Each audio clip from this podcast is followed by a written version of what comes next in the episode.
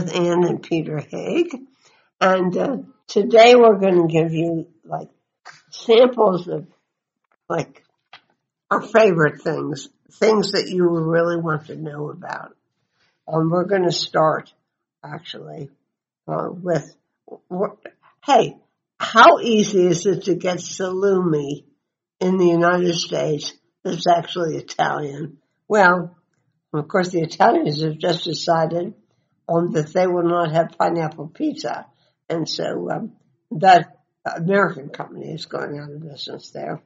But at any rate, back to this, what we're talking about. We're going to be talking to Oliviero, Ollie, about his company, Olli Salumeria.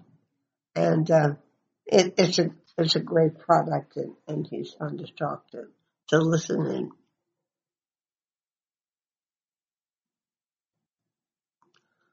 So now. Okay, here we are. We're talking to Olivier Colmignoli, uh, called Oli, which is also the name of his company, and he's from the great city of Roma. but he's living in California, the good life. Um, Oli, um, did you get this idea because you couldn't find anything over here, or is it something you've always done, making salumery? Well, my family has uh, always done salumeria in uh, Italy. And uh, when I came to the U.S., I kind of saw a lack of uh, local uh, made salami that had the same characteristics that you would find in Italy. And so what inspired me was uh, really to bring that quality you find in Italy, but make it here in the U.S. available for U.S. consumers. Right. Now, um, did you try to um, recreate the process that um, processes that you find in Italy uh, to make your uh, salumi? Yeah, so you know we tried to go kind of back to the traditions, which means uh, using a process which is very Italian, which essentially is a low temperature fermentation and a less uh, acidic salami that is uh, also a bit more fresh and uh, less dry than what you could find here. And you've won awards for your uh, salamis and salumi. We have right? around, yes, and we started. We actually started in the in kitchens, so with chefs. So, you know, they were the toughest customers to convince at the beginning, and uh, that's how we started. Huh. Now, um, from my experience, and um, we visited. Where where did we find the um, the the king of of um, what was it, Soppressata? Rabbit. It wasn't, wasn't Soppressata. I can't remember the name of it now. It was where was it in, in northern Italy, huh? It was in the was in the. It could be probably around uh, maybe around Parma or something like that. Yeah, somewhere in that part it was, of Italy. It was, it was actually in the valley of the River Po, and according yeah. to the according to the people who made the salumi, the reason it was so good is because it was very drafty. Yeah, and they, they, it was the sea air that, that gave it its character. Yes, and you know we're. I mean, about, do you do uh, things with air? Hmm? Yeah, we, so our process is all about fermenting and drying, and so air is uh, critical, airflow, air quality, and for example, our dry rooms every so often, uh, you, you know, they take air in from the outside when the temperature and humidity is correct. And so, mm-hmm. You know, we, we are based here in Oceanside. We have a desert kind of uh, in the back of us. We have the sea in the front, and it's a perfect microclimate for drying salad. Oh, great. Now, um, you started off small, or did you start off just full full tilt? No, we started off small in 2010 in uh, Richmond, Virginia. Uh, wow. We started with uh, 10,000 square feet, where we uh, started uh, kind of grinding and uh, drying uh, salami. And uh, we went nationwide with Whole Foods relatively quickly. And in 2015, we expanded uh, to Oceanside, and we went from 10,000 square feet to 100,000 square feet. Wow. yeah. So, what did the market expand that dramatically? There is a huge demand for uh, for quality products. I think uh, you know the American consumer is really stepping up in quality and understanding what quality is, and uh, so we see a great demand for our product. Yes. Yeah, well, of course, a lot more travel to Italy has raised standards, raised the bar a lot. I think. I, I think that helps a lot, you know, when when people because the real thing of our product is, is that you have to taste it to know the quality, and I think when people go back, uh, go travel in Italy, they taste the product there, and then they come back to the U.S. and, and they're trying to find uh, something that is similar, and there's not that much on the market, and that's mm-hmm. kind of why we exist to fulfill that gap. And there's um, there's a, a salumeria in California, started by a chef who had a restaurant, and he left the restaurant and started doing this full time. Do you know who I'm talking about? Uh, yes, I believe. Is he no in California or Seattle? Um, I thought he was in California. Okay. Who's in Seattle? Oh, maybe it's uh, Fra' Mani. That's it. That's it. Yeah. Fra' Mani. Uh, he does a great uh, job. And, uh, yeah, no, I never hear anything about him anymore. Is he still going? He's still going, yes. Now the, the Seattle one is he's thinking about his his Mario Batali's father. Exactly. Oh, right. Yeah, yeah that's, that's what I was thinking about. Yes. You, right. You, you know him. We we don't. I don't know him. I know Paul Bertolli from Fra' Mani, but I don't know the yeah, Bartoli, that's it. Yeah. And you know what, what is nice also is what? kind of that uh, the, the this whole category. That there's a lot of the smaller companies that pop up and uh, and and and try to bring good product to the to the public as well. So that's good. And we're all you know we're all friends and we all have the same mission, kind of. Yeah. The, um, the, th- the thing that I remember stuck in my mind most when we were talking to the Prince of Culatello. The Prince of Culatello. He said our inventory is down right now. We only have about 6,000.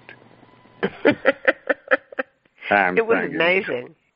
Yeah. It was amazing that when they were hanging all over this room, and the smell was absolutely the aroma was incredible. Yes, it's almost like bread a little bit, like uh, ferment uh, yeast and bread. Uh huh. I guess so. I never thought about that. Yeah. Um, now, um, tell us. I mean, how many different uh, salamis do you make? Well, you know, we make a few different salami from uh, you know a classic Genova, which has just a little bit of white pepper, to a applewood smoked salami that we call Napoli, and uh, then we have spicy salami that has chilies. So we, we cover kind of a gamut of options flavor wise. And then, you know, our other thing is kind of how you package the salami so that we can facilitate the use of it in more occasions, you know? So, yeah, well, you introduced you we you introduced at the Fancy Food Show um, what we got samples of on the packages that are like ready to to to pack lunches. Yeah, so you know we have the what, what we call the snack packs, which essentially uses a La Panzanella cracker, and we try, and uh, then we have different kinds of cheeses and salami. And so this essentially gives the, the ability to have a good product on the go uh, when you want it. Right. And you, you know what I like about the packaging is you can you have the little pull tabs to open it, and, yeah, and I mean, the sticky stuff remains, so that if you don't eat the whole thing, you could just reseal it. Yes, it's uh, called a peel and reseal, so that you know if you don't use everything, but, but, but then you can seal it, put it back in the fridge, and it doesn't uh, it doesn't go bad essentially. No, oh, you, see, I thought I thought I discovered that, and you, you planned it all. now you, you also you also have salumi that are identified by place like like Genoa, for example? Yeah, we have Genova, uh, Napoli, which is a smoked one, Calabrese, because traditionally in Italy a lot of spicy food comes from Calabria, so that's Yeah. uh, Calabrese, and, and and so we kind of pick up on the regional different recipes that you would find in Italy uh, and replicate the flavors here. Now, do you, do you do you make the one that's soft and spreadable? We do not do Nduja, no. and, and we, we, we, we specialize in salami, and, uh, and that's what we do. right. Um, no, I mean, do you sell like to individual retail outlets, or how do you market and sell your products? So we go uh, mainly through wholesale. So you can find our product at uh, Walmart, for example. You can find the product on Amazon.com. And then we have more regional players uh, like a uh, Publix supermarket and uh, things like that. So there's big nationwide ones and there's smaller regional supermarkets. Um, it, it, we have um, a local. Uh, you, you mentioned um, uh, Calabria. We have a, a, a local competition um, Okay. for Rasoprasata, and it's always uh, one. Um, he he actually is a produce guy, but he makes the best um, uh, uh, salumi around. He always wins.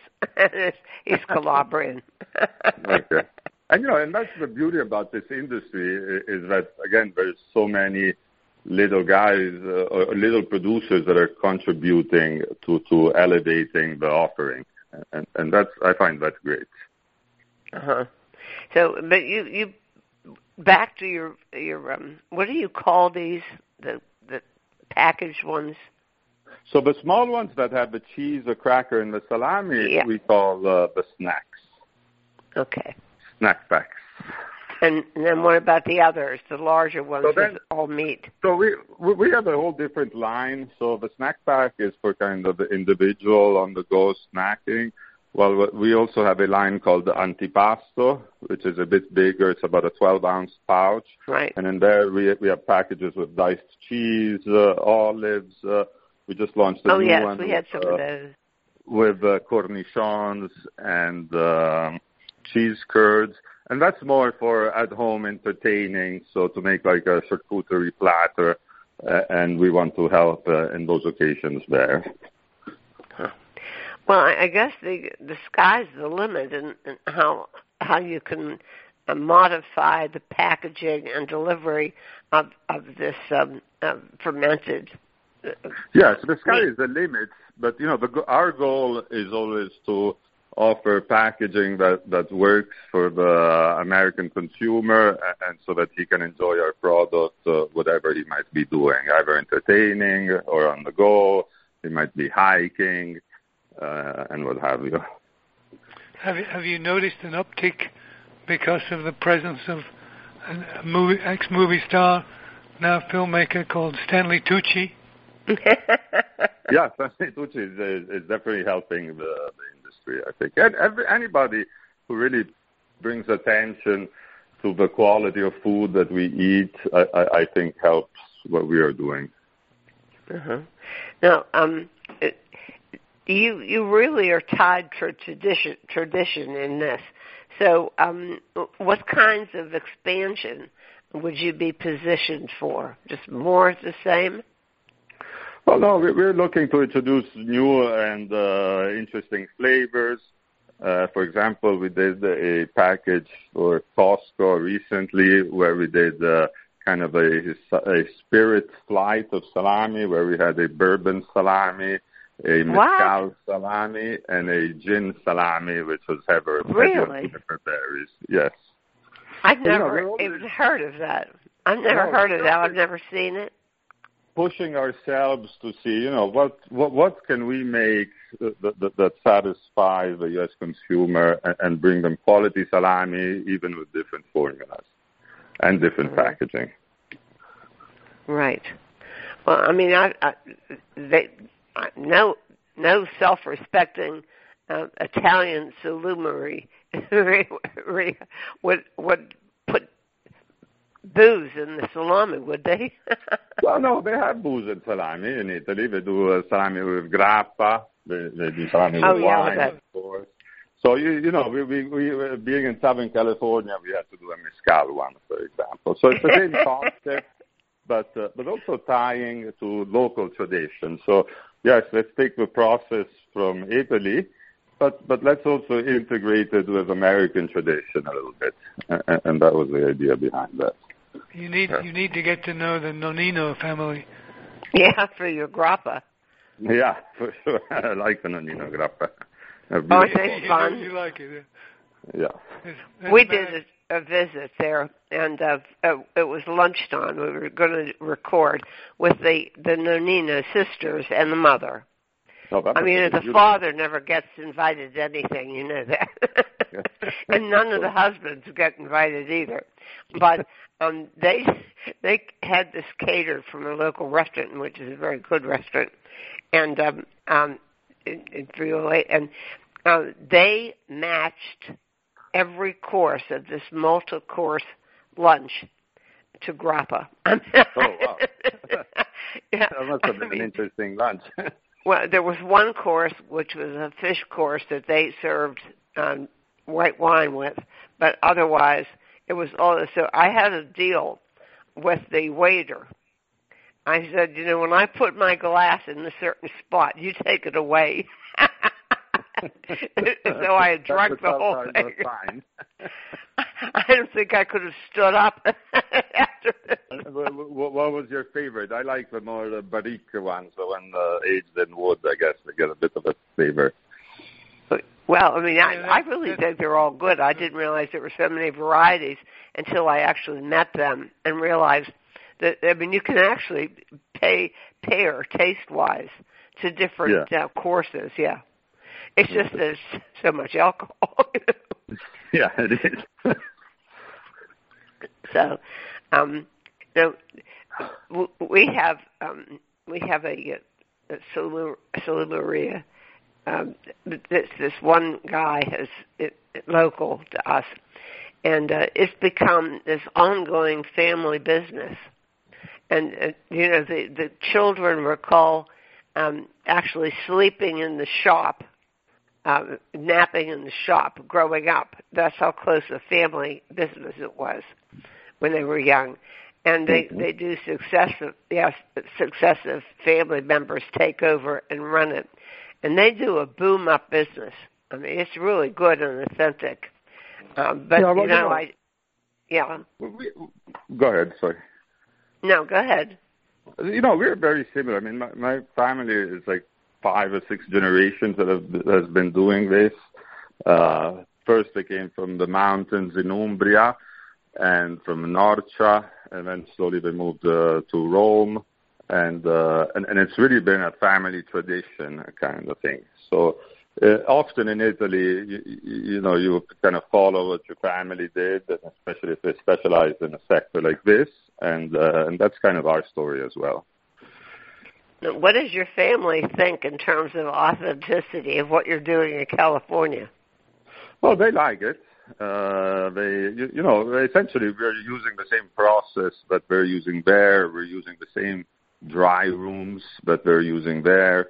So, so everything is the same. The flavors are slightly adapted to to the U.S. consumer, but otherwise it's uh, it's the same product. Uh-huh. But I mean, I, I don't think they're used to having bourbon flavored. No, they don't have bourbon flavor. No, they still have a grappa flavor. yeah. so, so um, how does one get your your uh, products? So you can find it on uh, Amazon online. Uh, we're nationwide in Walmart, and then uh, we're in Publix, uh, Albertsons, uh, and other smaller regional uh, chains. Now, do you sell right off of your uh, website? We do not sell off of our website, but on our website, uh, olli.com, uh, we, we have a find our product locator where uh, you put your zip code and it tells you where you can find it next to you. That's great. That's great.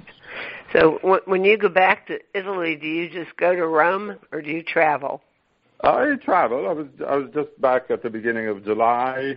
and I did. Uh, we went around the kind of uh, Amalfi Coast and then up towards uh, Ponza, the islands. I usually stay around the sea when I go back in the summer. Uh-huh. Very good. Rome is a bit well, too hot. Well, Yeah, we, we we we we think you're doing a bang up job, and we wish you continuing success at doing it too, Ollie. Thanks. You know, we, we, we try, and everybody tries here to, to bring the best product we can to the American consumer. Well, and and you make it so convenient. That's the thing that really is going to move you along with this convenience-driven culture we have here. Yeah, and I think it's important to to, to offer quality and convenience as well. You know, because oftentimes uh, uh, convenience is sacrificed on quality, while, while we don't take any shortcuts while being convenient. Uh-huh. And do you do you collaborate with uh, these uh, the big thing, these subscription food, online food um, sources? Do you do that? we we work with uh, William and Sonoma online. They do a package for us, and uh, so so you can find our product through them as well. Oh, that's good. Yeah, Williamson is good. Yeah. They also they, they handle the my favorite beans also from California. Oh, very good.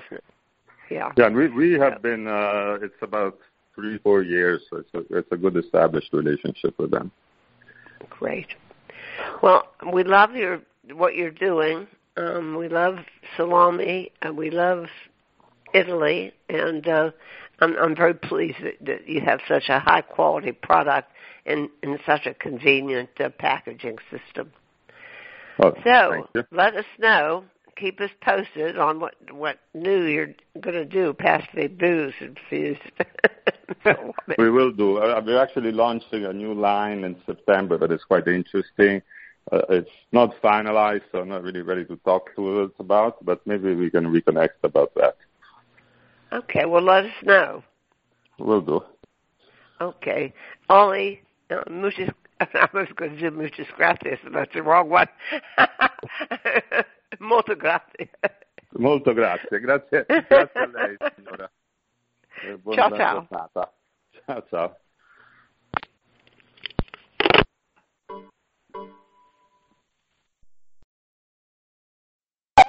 Next up, we've got Jessica Formicola, which is a wonderful name, isn't it? Um, and she's going counter trend in many ways because she has a book called Beef It Up. Even when everybody's doing plant-based foods, it's a wonderful book and she can give you her case, her reasoning for doing this right now. Listen to Jessica. No, we're we're going to be talking to Jessica Formicola, and um, she has her first book out called Beef It Up. Um, this is clearly not your first involvement with food since you've been doing this your whole life, but it's your first cookbook, which is certainly a stren a strenuous undertaking. I did one and sw- swore I'd never do another one. so yeah. But at, at any rate i was surprised at the subject matter. Is it because basically you've been around the beef council for so many years? It they, most all of our books we get in anymore are um saying no beef unless it's just like a, a garnish Yeah, so beef has definitely been a little bit controversial uh, recently, probably in the last decade or so. But I am a firm believer in a whole food diet more so than um, a protein free diet. And beef is one ingredient. It's a whole ingredient. It doesn't have all of this other stuff in it. So when it comes down to like paleo and whole 30 and things like that, beef is still allowed. And in moderation, like everything else in life, sugar and anything else, in moderation and accurate portion sizes, it's actually one of the most perfect proteins out there next to the egg. yeah i love eggs i, I Yeah. an egg I, either one duck egg or two hen eggs a day Yeah, okay. yeah, they're delicious. And yeah beef, you know, it's I find personally, and I've worked very close with Certified Angus Beef Brand and several cattle farmers, that beef is actually more humanely raised than other forms of protein. Um, not to knock chicken or, or pork or anything else or even fish, but it, it actually has it's 98% of farmers in the U.S. are family run and owned businesses that just have their heart into it and they treat their herds like family. I mean, it's it's a business obviously, but it's it's more heart and soul than purely just ranching. And I find that to be admirable. Do you think it's just the fact that the, the animals are so big? I, mean, they're, they're not, they're I think part of it exactly, is the animals. They're not exactly cuddly, but it's the same. no, neither is a pig, though, unless they're little, right? but um, no, I, I think that you know it's. I have two little kids, so my little kids still have a really hard time understanding the process of meat and looking at a cow in their books. But I, I think that's part of it. I think part of it is the life cycle is longer. There's been a lot of talk about, you know, methane gases and things along those lines. But when we look at if not eating beef is really going to save the world, I don't think so. Uh, we can save the world with electric cars and not taking private jets places, and other animals emit methane gases too. I mean, I I have dogs. I love dogs. Your pet dog farts too. So it's it's kind of one of those things where if we look at this in a much larger picture instead of a silo, it's really not as bad as some of the press may make it out to be. And if there's always another side to the story. Yeah, I mean, I'm not taking a position on it. I'm just, you know, I, I get the sense of trends by what books people send to me. Of course. And and I course. have to tell you, um, the hot hot book trend is vegan and vegetarian. Mm-hmm. Mm-hmm. I mean, it's vegan, it's vegetarian, and raw. It is. It is. And so, as you mentioned before, I've been in the food industry for for quite some time now, and most of my audience that I create recipes for and that read my blogs, Savory Experiments and Easy Dessert Recipes, are I don't want to generalize, but more middle America, middle class families that aren't eating vegan and vegetarian diets. It's they're still pretty expensive to buy cashew butter and and cashew cheese and things along those lines. is. And when we're looking at the meat counter, I can make an entire two meals, freezer meals, casserole dishes from lean ground beef versus buying some of the other products that you need to be vegan and, and vegetarian. And a lot of our families also prefer to just eat less processed food, and beef is less processed than a mm-hmm. lot of the other things that other diets use to get there. Does that make sense? Like Yeah, an yeah, I mean, impossible I- I know. I mean, has we- a lot of we've things in it. been right I'd rather tested. just. Yeah, we've we've tested um, these foam meats, you know, Uh-huh. and uh, I mean, actually, some of them taste better than natural meat, except then you Uh-huh. read the ingredients and there's all kinds of stuff in them, you know. Exactly. So I just, you know, no, no, not dissing anybody else or anybody's food choices, but I choose to eat beef. I, I eat a ton of fruits and vegetables. My family eats a lot of other types of food because, you know, everything's a balance. But Mhm. beef is still a really good choice for a whole single ingredient protein. mhm. Right. Um, the uh, the thing that really is, I, was really trying to ask you what kinds of, of of reactions you're getting to the subject from people you've been doing a beef a, a book tour. I mean, have people been, all the interviews been me- mentioning this? So you guys are one of my first. Actually, I think you're only my third. Um, the the book doesn't come out for another two weeks, so it really ramps up Okay. next week. But so far, it's been mixed reactions, and it's something I'm anticipating, and it's okay. sure We're you all did, allowed yeah. to. Yeah, I mean everybody's allowed to have their own opinion, and if you don't want to eat beef, then you know you don't want to eat beef, and that's fine. I respect everybody's food choices as long as they can respect mine. So it, it's curiosity, I think, too, as to what my position is and why now. But there is an educated reason behind it, and it's the fact that people are still eating beef.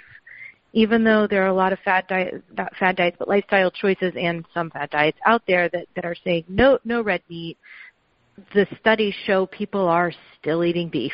so, yeah, well, um, I think so. I mean, I think that that's probably true. I'm really rather amazed at how many people are vegan. I mean, it just astounds me, actually. Yeah, But, yeah, it's um, hard. yeah. It's hard to be vegan. It is. I mean, I had to cook a Thanksgiving dinner for my family one year, and um, my cousin's daughter was vegan. it was like a, I, I never had read so many labels in my whole entire life, It's hard. and it's become hard. very astounded by what was in half the stuff we were eating. You know, who knew about Jello? You know, just- yeah, gelatin and marshmallows seem to be the biggest ones um, yeah, that people don't anticipate. But again, it goes back to the fact that beef is one single ingredient, right? And that for me, it's more clean eating than it is anything Yeah. else. Well, you know, I mean, of course, Peter um, is is English, and um, they like their beef too. But Mhm. um, what he was amazed at when he first came to the United States was the quantity that you got in, in restaurants, for example.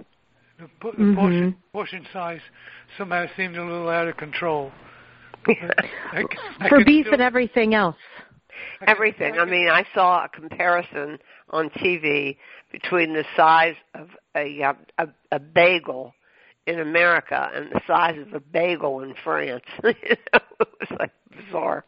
Two, two. I mean, and we're talking about Italy. The pasta sizes. You know, you go out and you get two Oh, pounds that's of pasta true. in a bowl, and um, you know, you go to Italy and it's it's your your first dish, and it's a normal sized portion of food. Oh yeah, yeah. No, I mean, I I see people digging into these um, huge bowls of pasta. I mean, uh, it would be unheard of in Italy. it's just sort of one Mhm. course. Yeah. So anyhow, you hit on some um, information here that I think is in short supply. I think people really do not know what kind of beef they should buy and what the standards are. They I mean, don't, do they? I think I- would buy this book just for the first chapter. I That's what I'm so much- thinking. Yeah, I had so much fun writing it, and I actually had so much more I wanted to put into it, but it was just too much. I think I got too excited talking about beef. Um, but there is an entire section on on demystifying cuts of beef, and it is priceless. It breaks down all the cuts of beef, the different names that they have, because depending on what grocery store you're at, depending on what butcher you go to, depending on Yeah, where you exactly. live, these cuts have different names. And I find that the average consumer picks a cut of beef based on the size that they're looking for or the shape. And they might, if they can't find the cut that they're looking for, then they find something that's similarly shaped. And that might not be the best way to cut it. And- you don't know this, but you're opening up to one of Peter's favorite stories Oh, really? about the roast beef. Do you want to tell that one, Rabbit? You'll like this. It's really Jessica, funny, this but is funny. Oh, I can't wait. This is a this is a semi-fictitious person. No one on this phone call is involved in in this particular story. Of course, of course. But but uh, the, the the the young lady who was involved in the story was ta- take, taken over took over cooking Sunday lunch time for her mother because mother wasn't getting around so well anymore Mhm. and uh, there was this strange thing that she had to respect that there was a particular pan that was always used to roast For the roast, Sunday Sunday roast. roast. And she couldn't mm-hmm. understand what the young lady couldn't couldn't understand what this was about. But she let it ride for a little while and then she finally couldn't couldn't stand it anymore. And she had to ask her mother why do we cook the Sunday roast beef in this particular pan? And mother said well it's the only one that in which it will fit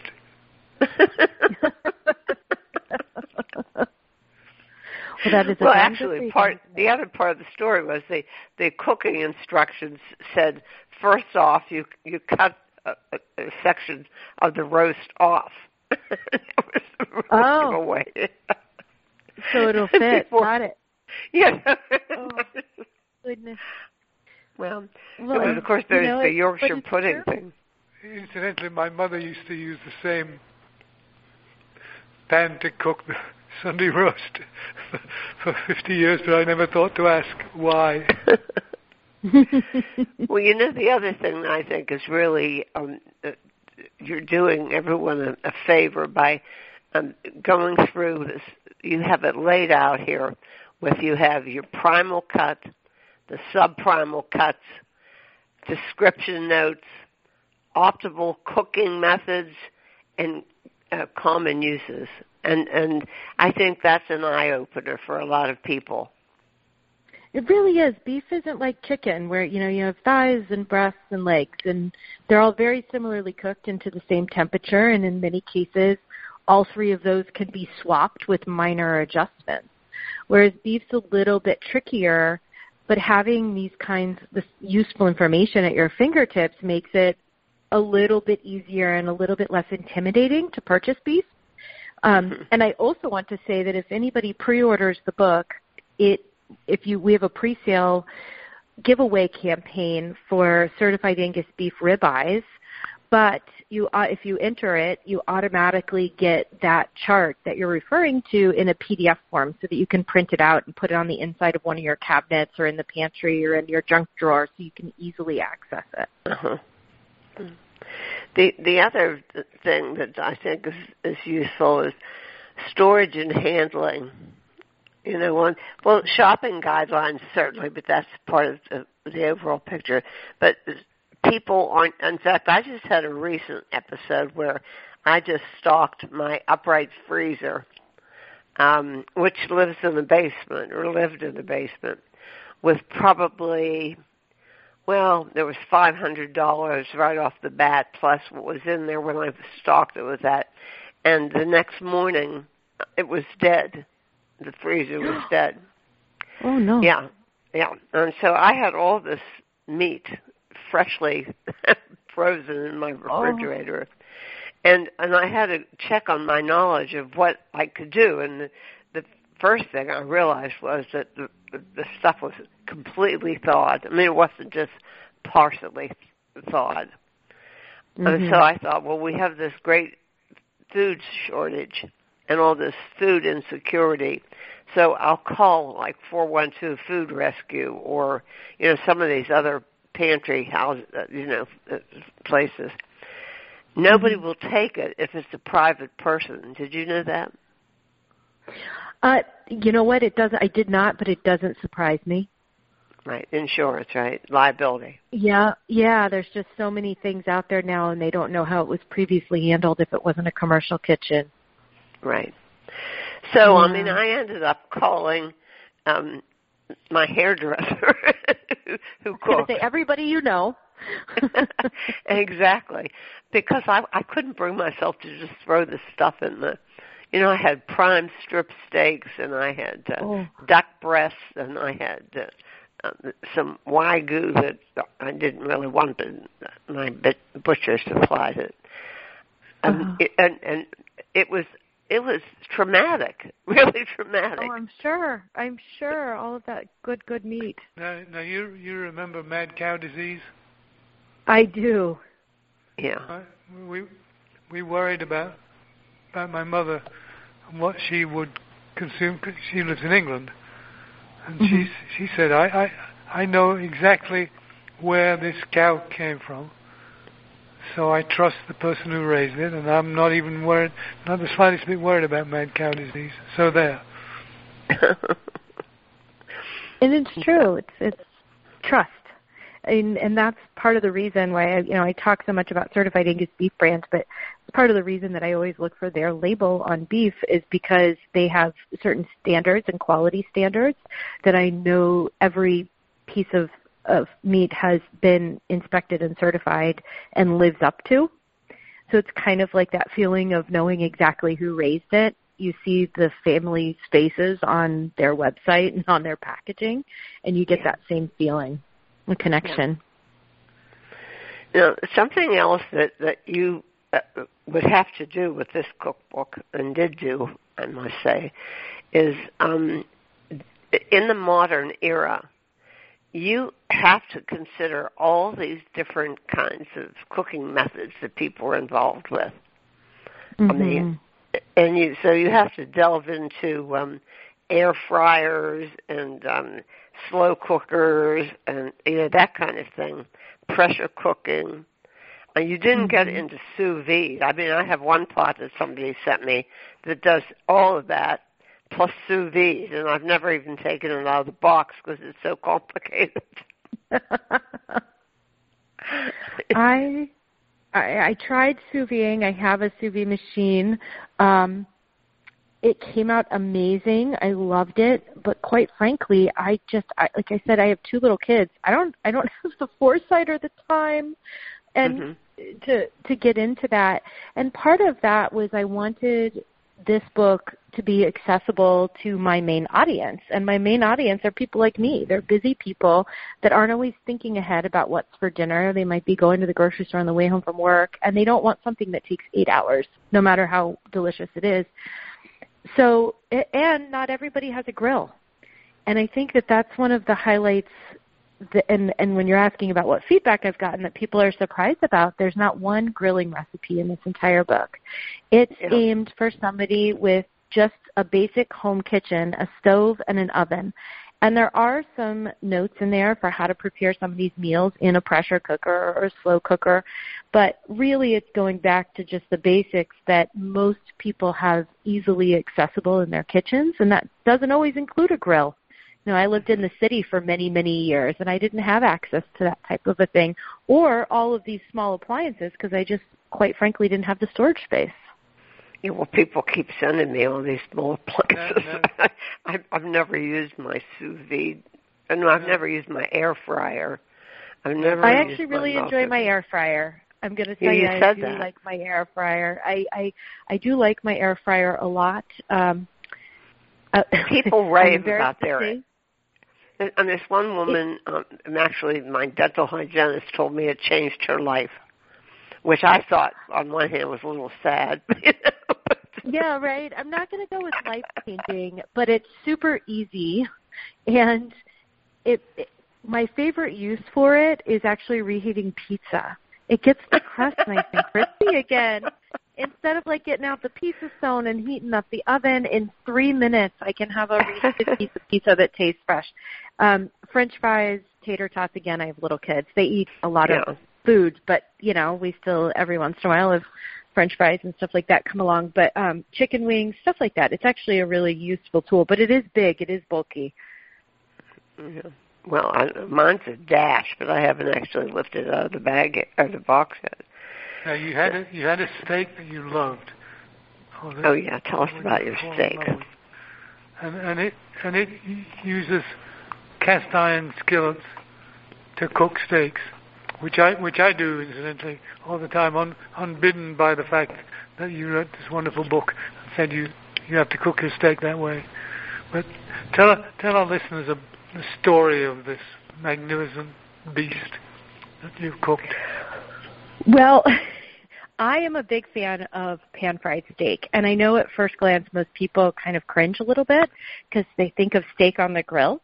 But quite frankly, you're going to these high end steakhouses. The chef isn't out back on his Weber making your steak on charcoal. He's in the kitchen, most likely either pan frying it or using like a salamander or a broiler to make it. And it's mm. just a magnificent thing. You get this searing hot pan that's hopefully well seasoned, adding even more seasoning into it to get this nice crust, this nice bark on your steak, and then finishing it off with a compound butter. It's so simple, it's so easy, and that is my favorite way to enjoy beef. And to build on that, we also have another um, ribeye that has like a porcini crust, dried mushrooms, Oh yeah, I saw that one mushrooms too. With a balsamic glaze and it uses the same technique of pan searing but with this excellent crust on it that is just to die for. It's perfect for dinner parties or romantic evenings and it's not hard. It's not hard at all. It's so easy to master and I, I guarantee anybody who who tries it will agree with me that it is an excellent, excellent way to to prepare a steak. Yeah, the, the barbecue. Yeah, it sounds like barbecue, you agree. The barbecue heroes like Steve Raichlen and Meat Meathead and a few other people who made the, made their names in how to cook steaks and things on the grill. They they call this technique a reverse sear. Mm-hmm. Yes. Yes. Interesting. So so so listeners, if people say to you, you should cook your steak with a reverse sear, just tell them not only that, not only do I do that, but I have the book that invented it. I don't know if I invented the technique, but I'm surely trying to share the knowledge. And don't get me wrong, I love a steak on the grill. We grill a lot at our house year round, even when it's snowing. My husband will be Yeah, we there used to, but with on the only grill. two of us at home now, we don't do it as much. But Now, do you cook Yeah. bistecca fiorentina? What was that? I'm sorry. Do you cook bistecca fiorentina? bistecca Uh, fiorentina. No, I do not. Ah, we have to. This, it's, actually a traditional recipe, particularly focused on the fact that there's a particular brand of cow which grazes in the river in the river valley between Mont, Montalcino and Cortona, and uh, we we were having lunch in Cortona one day and I can remember the name of the restaurant. It was called the Osteria del Teatro, and they brought this steak out, and and it hung on the of, of the edge of the plate on all four sides. And we said, "How can we possibly finish that?" And we proceeded to do exactly that. It was yeah, good. you know what? When we we were there, um, I guess three years ago, and and spent a couple of weeks in Tuscany, And we were we were in Florence, but I feel I can't remember. I, th- I think they kept calling it like a Byzantine steak, um, but it sounds very, very, very similar, and it was bi- particular cow native to the what they call it. yeah, yeah, yeah. Okay, so yes, I am. Um, we actually have a really funny picture of my daughter, who was only seven months old at the time, reaching for this giant cut of steak on a plate at a, you know, an outdoor, an outdoor cafe in the middle of Florence. That, that, was, that was that was how we we greeted our two uh, nephews when they came to the United States for the first time. We cooked we cooked a one pound steak for each one of them, and they proceeded to demolish the steaks. Talking about portion sizes. Yes. Steaks are almost as big as they were. You know, Yeah, I'm, yeah, I'm yeah. looking through your book. Uh, I wanted you to tell the story about the funny soup. Find it. Funny. Um, I- I don't know how you ever reconstructed it. You had it at a party. Oh, the cheeseburger in a bowl. Yeah, I think it's that one. Yeah, so um I'll tell you the first time I ever had it was actually at a party my jeweler was holding.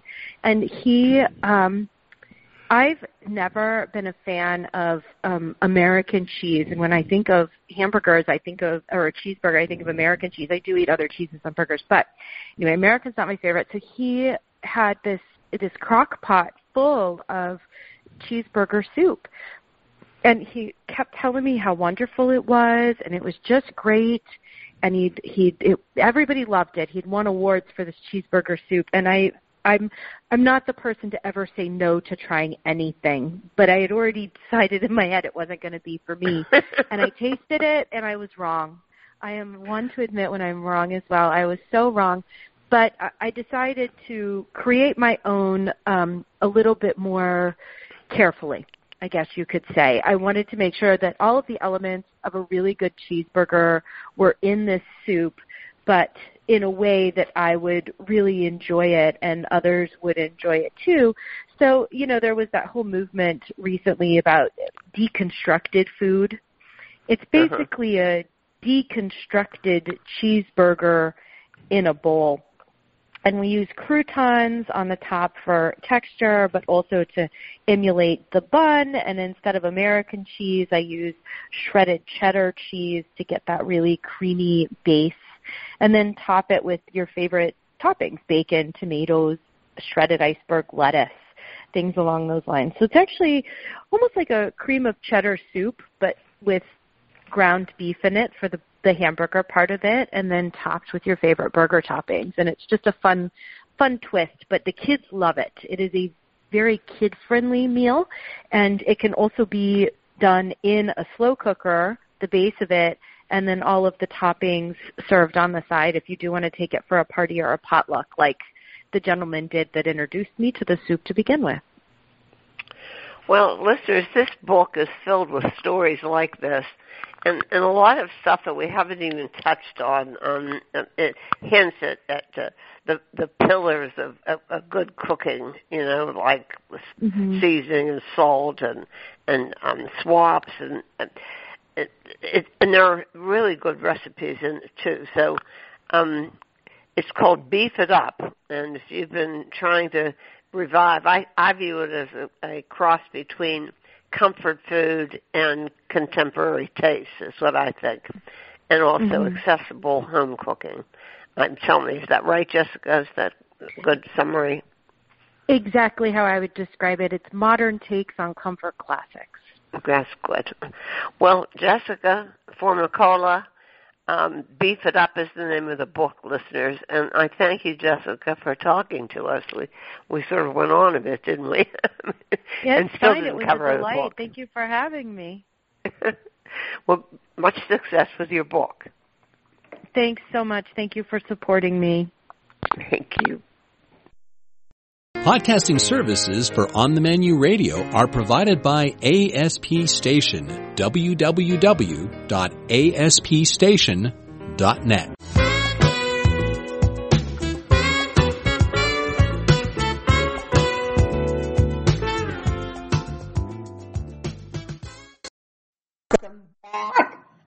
Next up, we're going to be talking to Pierre Guerin. Um, about Peter's like passion for this cheese uh, from Henri Hutin Fromagerie, which is the ultimate fresh cheese. I mean French cheese, not fresh cheese, French cheese. Um, soft cheese. I mean, like we're talking about luscious here. Uh, let, let's let him tell us about it. Pierre is going to tell us about this cheese.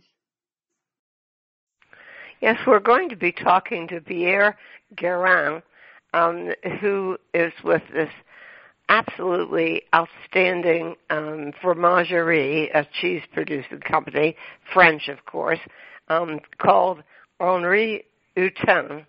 And um, it's French cheeses, especially as, as I understand it, um, brie. You're the go-to company for brie and other soft rind soft and round cheeses, and Belle, Belle Etoile, a triple cream, which sounds fattening, but it sounds delicious. And I might point out that your company goes back to 1922, so that you're now 100 years old.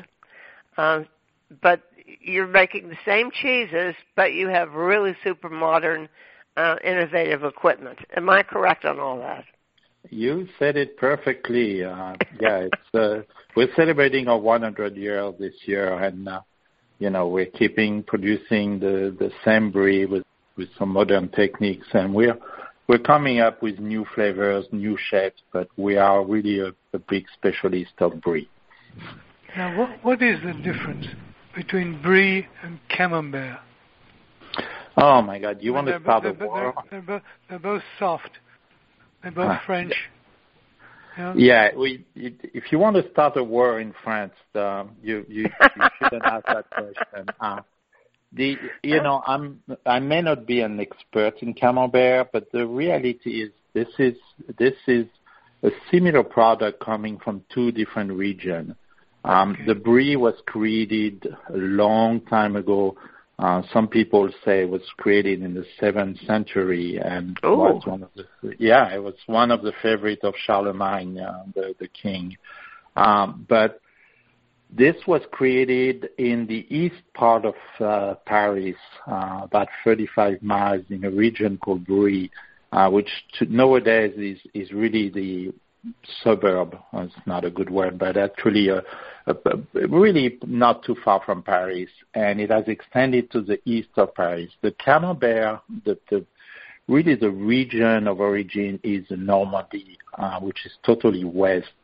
So they're actually two uh, completely opposite of Paris, uh, east and mm-hmm. west.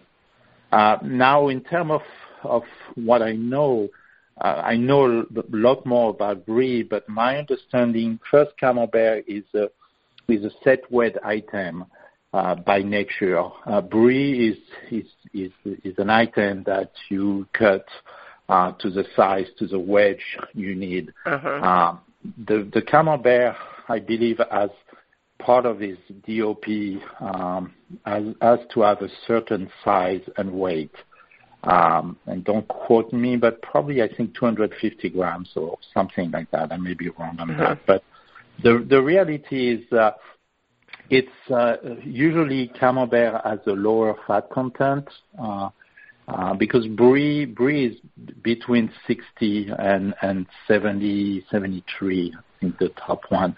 Uh, so so it's a different recipe.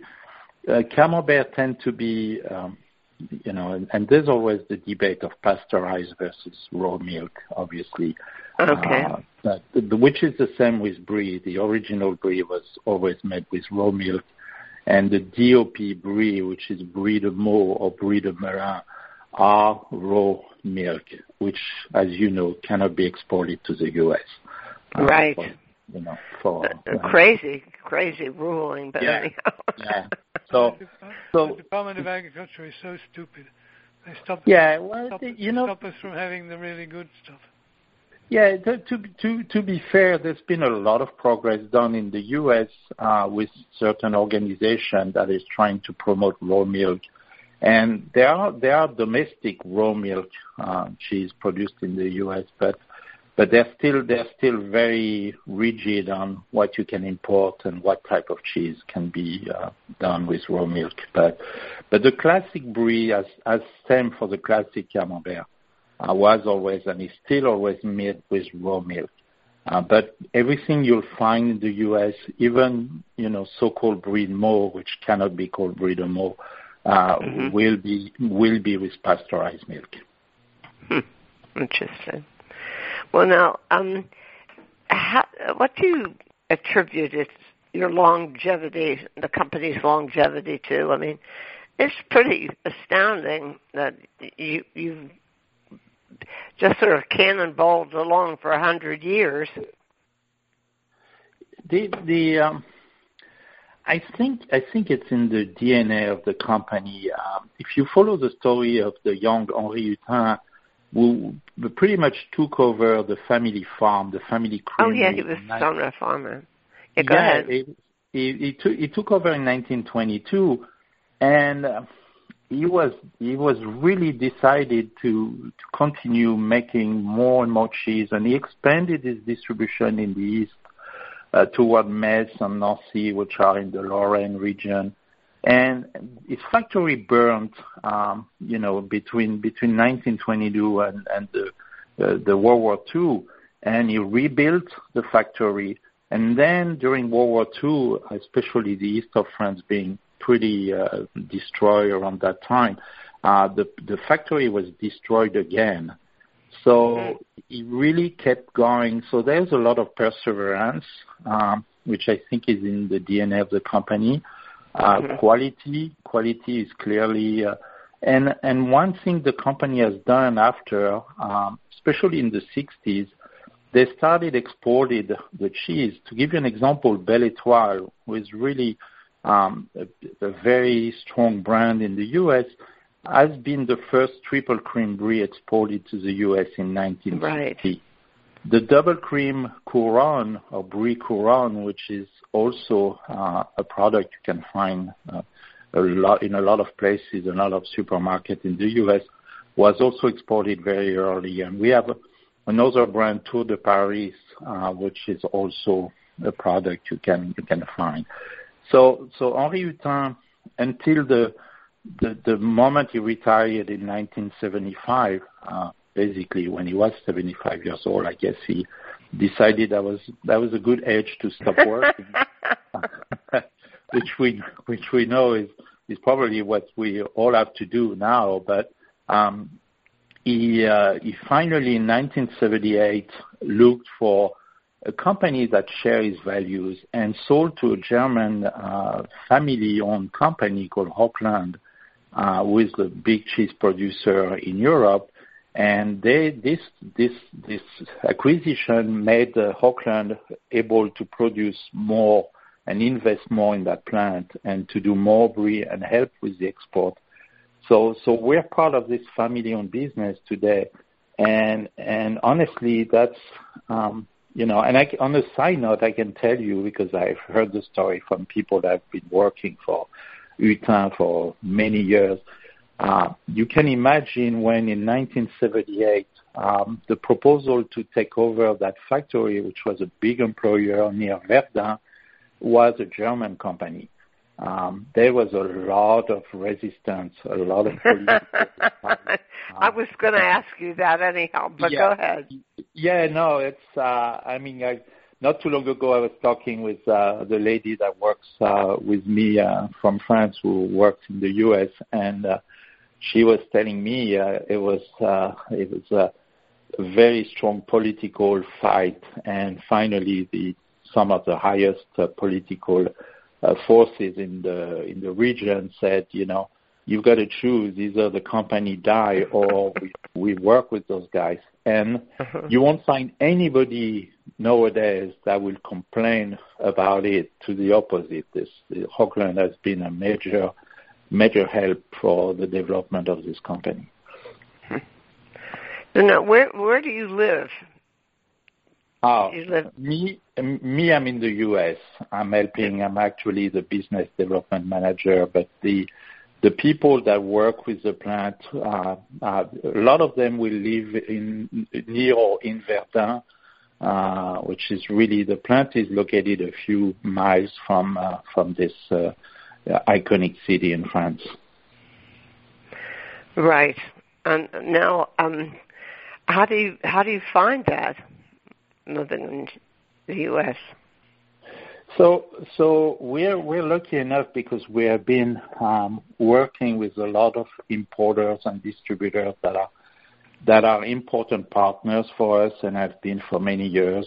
Uh, we are lucky to have a very wide distribution. If to give you a few names, and again, you know, there's a good chance your local supermarket, especially uh, some some independent stores will carry a lot of our brands, but uh, in terms of major chains for Belle Etoile or Triple Cream, you find it in every Trader Joe's in the U.S. and That's that's a really uh, an important distribution channel for us. But You also find it in uh, most of the Kroger stores all over the U.S. So that Yeah, really. Yeah, that are the um, you know, in the Murray's cheese shops uh, in Kroger, that's really where we are. Um, okay. In some more some more regional, and I'm talking again still Belle Etoile, Harris Teeter in the Mid-Atlantic, uh, Central Market in Texas, Hy-Vee, Price Chopper shows in my neighborhood. Whole Foods? Are you in Whole Foods? No, Whole Food, no. We, we're not in Whole Food. There, there's a couple of them in California that carry it. Uh, but Wolf, we are not part of Whole Food. Whole Food is is a, a lot of time looking for you know very specific products, and they will carry certain triple cream, but they don't carry us. Uh, mm-hmm. I mean, I'd be happy if they could carry us, but they have not. Um, they used to in the past. Uh, and for Couronne, which is our double cream, you find them in in Albertson and Safeway. Um, in New York City, you'll find them in Foodtown, uh, Harris Teeter, Central Market, same as Belle Etoile. Um, you find that in really in a lot of stores, and I'm I'm missing quite quite a few, but I was trying to give you the uh, some examples. Well, you you don't do any online sales, do you?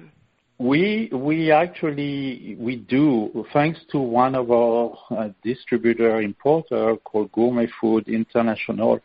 You can find us on gourmet dash dash, you know, D A S H uh, dot com, and we're we're on their website.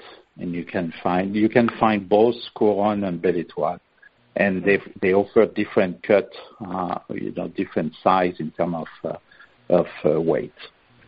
Now we've got some of some of the cheese samples that you sent us.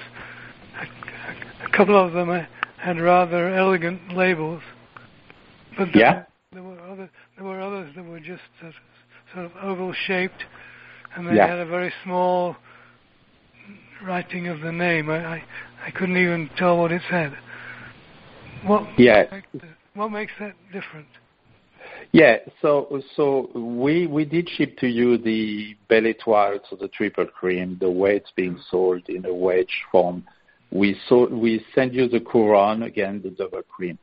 The oval is a little uh, scoop just for you guys. Uh, we are introducing those items, and we were actually, and I know you did uh, already a, a podcast on the Fancy Food Show. Uh, we were there two weeks ago presenting those ovals under the Tour de Paris brand.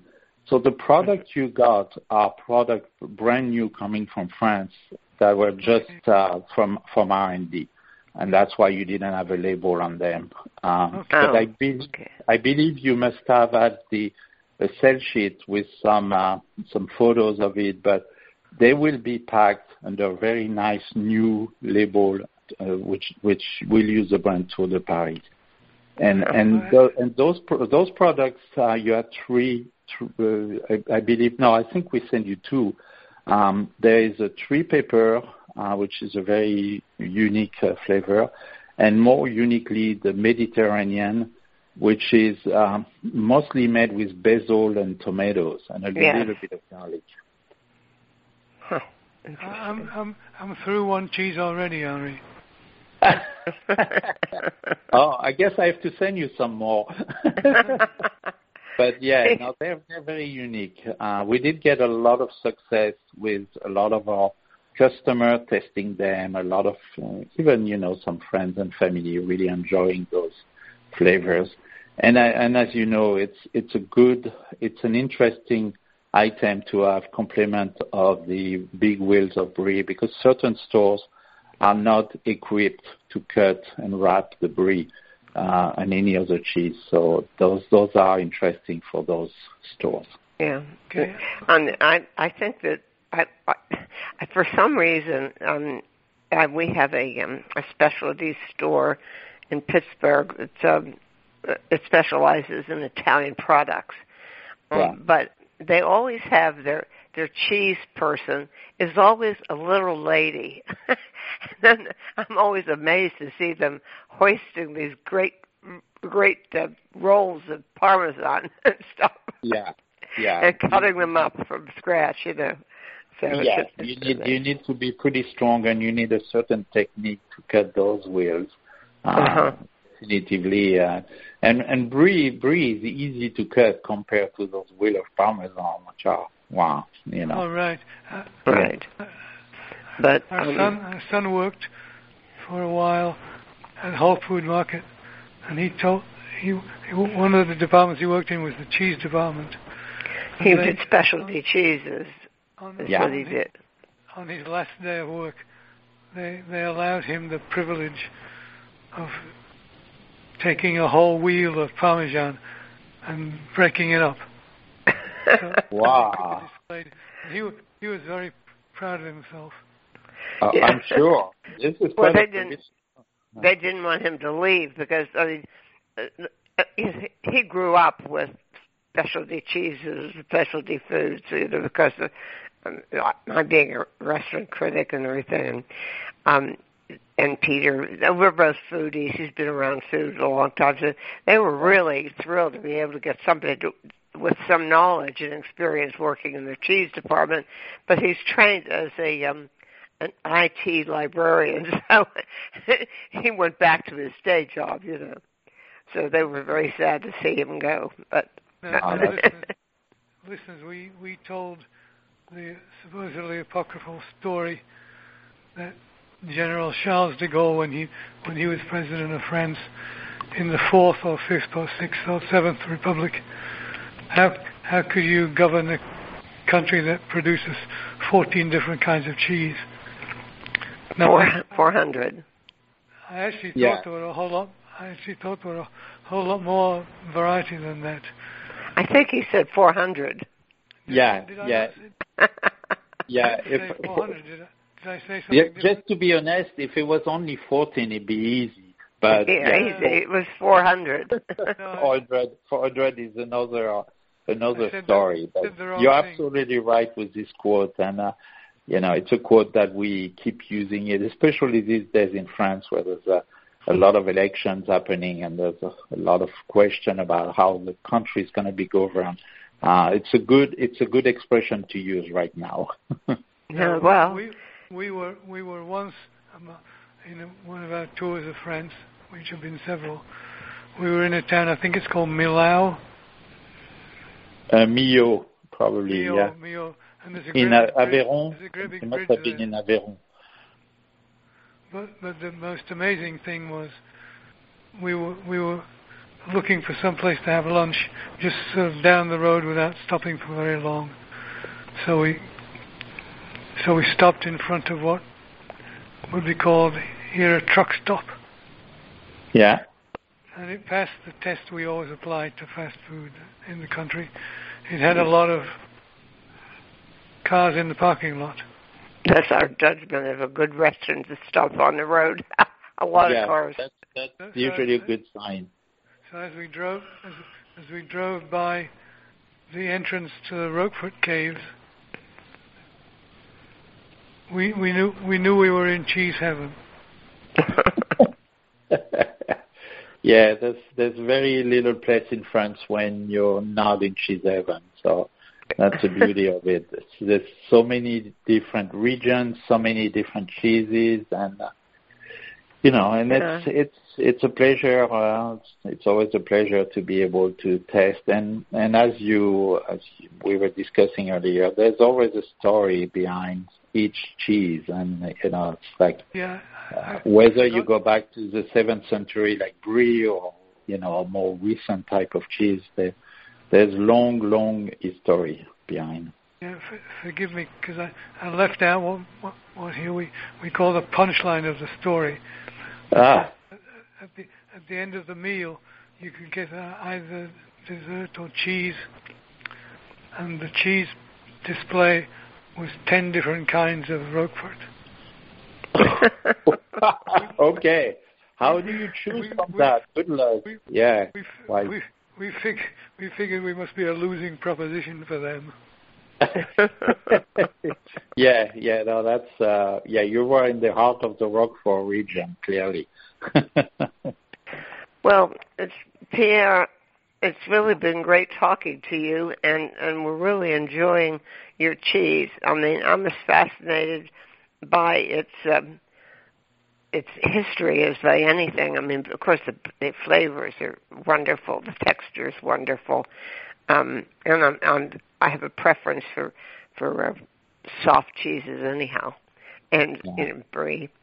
Um, so and, and, and you give a, a good upfront presentation representing your company. So again, thank you. Um, oh, you're welcome And if i may say thank henri hutin instead of me he's the one who created all that so yeah no i, I appreciate thank you well, thank you, Pierre, and um, we'll, we'll talk to you again maybe. Okay. Thank you. Okay. Well, you have you have a Let us great know when you're doing anything new. Okay, you always I are will. doing something new. Well, merci beaucoup, as we say. oh, merci beaucoup. merci. Bye bye. We say Merci bien. Vive la France sometimes, right? Okay. Thanks. Au revoir. Au revoir. Bye. Bye.